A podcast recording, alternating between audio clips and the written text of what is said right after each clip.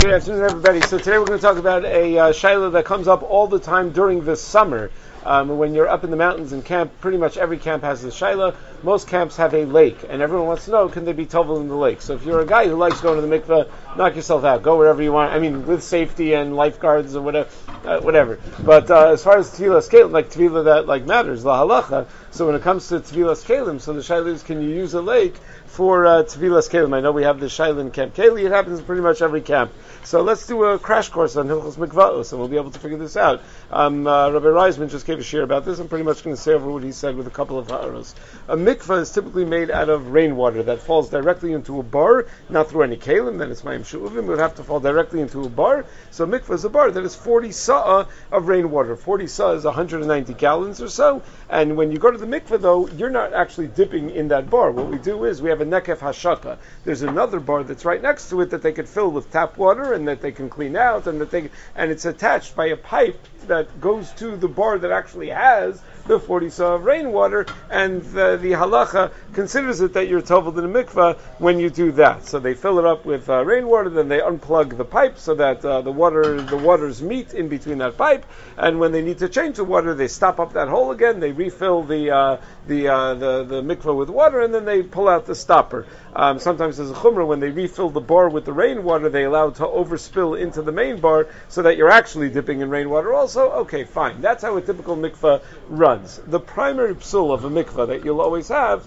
or that uh, most often comes up, is a psul called zochlin. Zochlin means that there is flowing water. A mikvah that uh, of rainwater that is zochlin, that's flowing, is pasul. Rainwater needs to be b'ishborin. It needs to be that it's staying standing in place. However, a mikvah is not the only way to be tovel. There is another way to be tovel called a mayan. A mayan is a spring of, of water, a natural underground spring, like the ocean, for example. The ocean could be moving all over the place, and it's fine. You could be tovel in the ocean uh, for uh, you could be definitely be tovel kalim in the ocean. It could be moving; it's not a problem. The natural zuchila of an ocean is perfectly perfectly fine. So uh, one type of place to be tovel is a mayan, which is naturally moving water. The other type is a mikvah, which needs to be standing water. And the difference between them is is there a psul zochlin, right? When uh, now psul zochlin means two things. First of all, there are two there are two issues. One is if it's leaking, if it's losing water. So a mayan could be leaking and losing water, and that's fine. A mikvah, if it's leaking and losing water,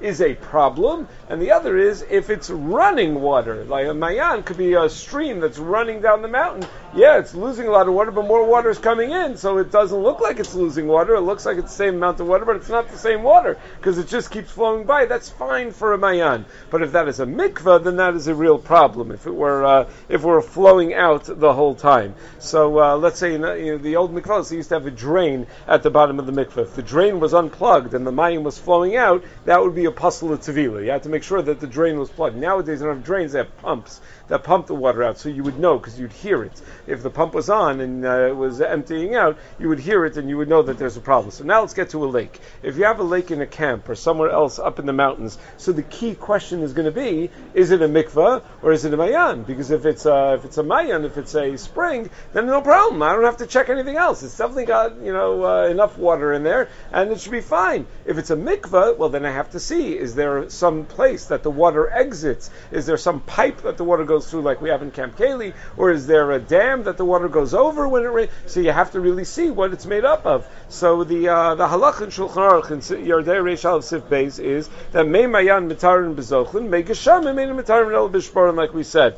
What if, though, there's a mixture of natural spring water and rainwater, which is usually the case, right? When you're up in the mountains, most typically uh, there is some sort of underground natural spring, and there's rainwater that comes into the mikveh. So the halacha is in Shulchan that we in the Gemara that we follow the rove. If it's mostly rainwater and it's zochlin, then it's no good. But if it's mostly spring water and it's zochlin, then it's fine. So most mountain lakes do have a spring because it wouldn't be natural for a lake to gather from pure rainwater up in the mountains because it would slide down the mountain, right? It was uh, there's gravity. So in valleys you have rainwater lakes. In mountains you typically have uh, have have lakes that come from Mayan. Rabbi Reisman quoted one of the Gedolei Yisrael. He didn't say who. That in the mountains you can work with that assumption that you can assume that there are natural springs. That's a chiddush. You would imagine that you'd have to at least look into it. That uh, to make assumptions like that, you know, that's uh, that's quite a chiddush. Uh, however, even in the mountains where there are springs, how could you know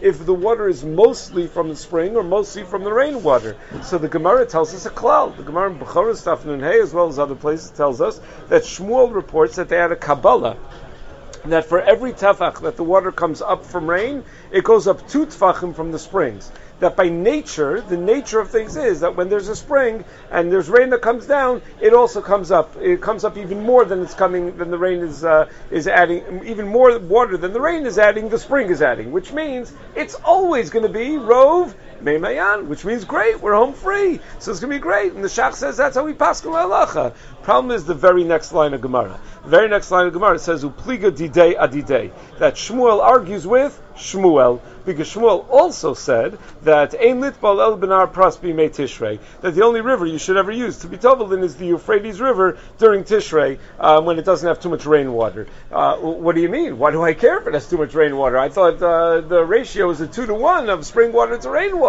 So uh, the Gemara doesn't really reconcile the stira. It just says Pliga Didei Didei. So Euphrates River, you're good if you want to go Tovel there. Problem is, you may not want to go to Iran. It's not so geschmack to go to Iran and uh, be Tovel in the uh, in the Euphrates or to Turkey even to be to or whatever wherever the Euphrates. Even. So uh, so so you may not be so interested. It's a long river. It goes in a few places. So you may you may not be. That's why he he suggests that river because so anyway. So Tosfos holds that it's kosher and the ikr is like the first day of Shmuel. Other Rishonim say yeah it's kosher in Torah, but it's so easy to get confused with other bodies of water. So we should try to be machmir. That if there's this combination of rainwater, spring water, try to be machmir to treat it like a mikveh and to have the restrictions of a mikveh. So the Ramah says that we should be machmir, and you can only be mekil b'makom she'ein mikveh. If there's no mikveh available, then you could treat it like a mayan, and then you're going to be okay. But if there is another mikveh available, you need to make sure that your camp lake doesn't leak and it doesn't uh, have an outlet anywhere, because then it's going to be a mikvah, not a mayan, and therefore you have to make sure that that's how it works. So generally, the Shulchan Aruch Paskins, Tevilas Kalim has to be done in mayim shanida tovelas bem. It has to be a kashra mikvah. So, uh, so uh, the uh, so let's talk about how do you tell? How do you know what's going? Are there any other tzadim lakula in your camp lake? So again, where we are right now, your camp lake is probably made up of a combination of a mayan and megashamim. And uh, how do I know what that is? Meikar That's a spring, and therefore it's perfectly fine. However, l'charchila, the Rama says you have to be machmir to treat it like a mikvah and not like a mayan, and therefore uh, you have to make sure that it's not leaking and flowing. Now, in camps, the way lakes are often built is that there was a stream coming in and going out, and the, the, but it wasn't a lake; it was just a stream. So what they did is they dug a giant hole in the ground and they dammed up the stream, and uh, that way the the water filled in the uh, in the earth to, to make a lake. Now, most of the time, the water in the lake is standing,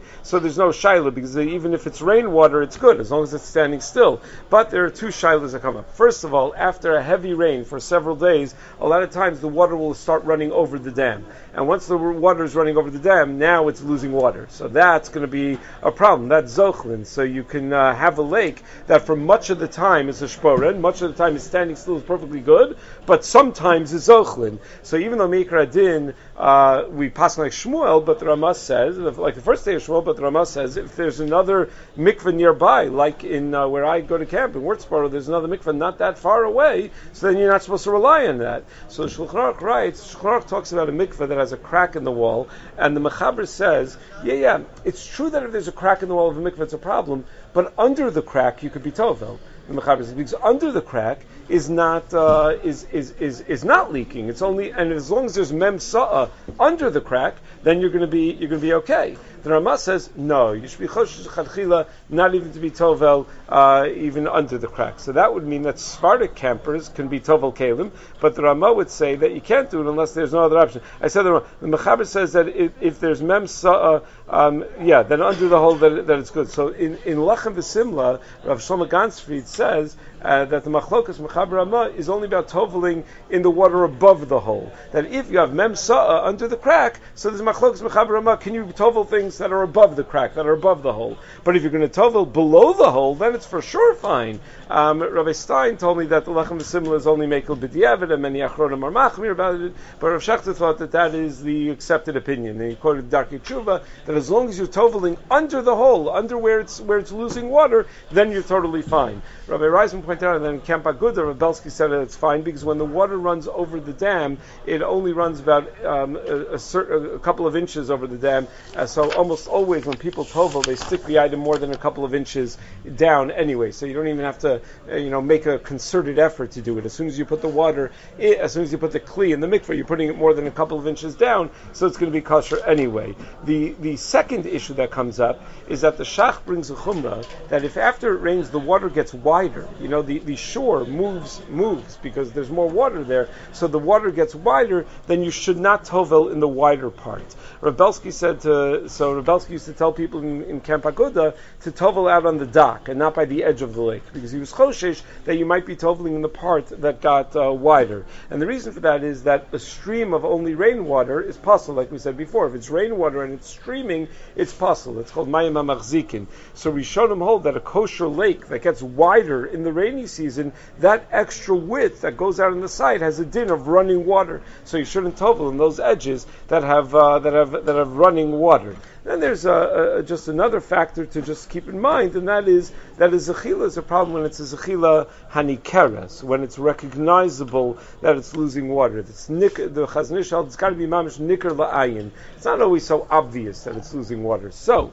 in the end of the day, there are three reasons to be makel by most camp lakes to be tovel kalim. First of all, any lake with a mayan starts out with the idea that me'ikar adin, it's kosher because it's mostly mayan and only um, minimally um, um, uh, uh, but we're machmir l'chadchila if there's another mikvah available, if that were your only factor. But there are other factors. Um, because first of all, if the water is standing uh, at that time, so then even if it's a mikveh, it's kosher. Uh, and second of all, below the leak level, even if it is leaking out, but below the level of where the leak is, that's also good according to the Darkei Tshuva and Lechem Simla. And you also have the heter of Zechila She'ena Nikeres. So we'd be makel on this when it comes to Tevilas Kalim, um, but when it comes to Tevila of a woman, that's going to be a different story because then you have a potential Isser that you're dealing with, and you have other concerns of uh, being Tovel in more public areas that are going to inhibit her from proper Tevila and muddy areas that might generate a Chatzitza. So for women, it's much, much more complicated.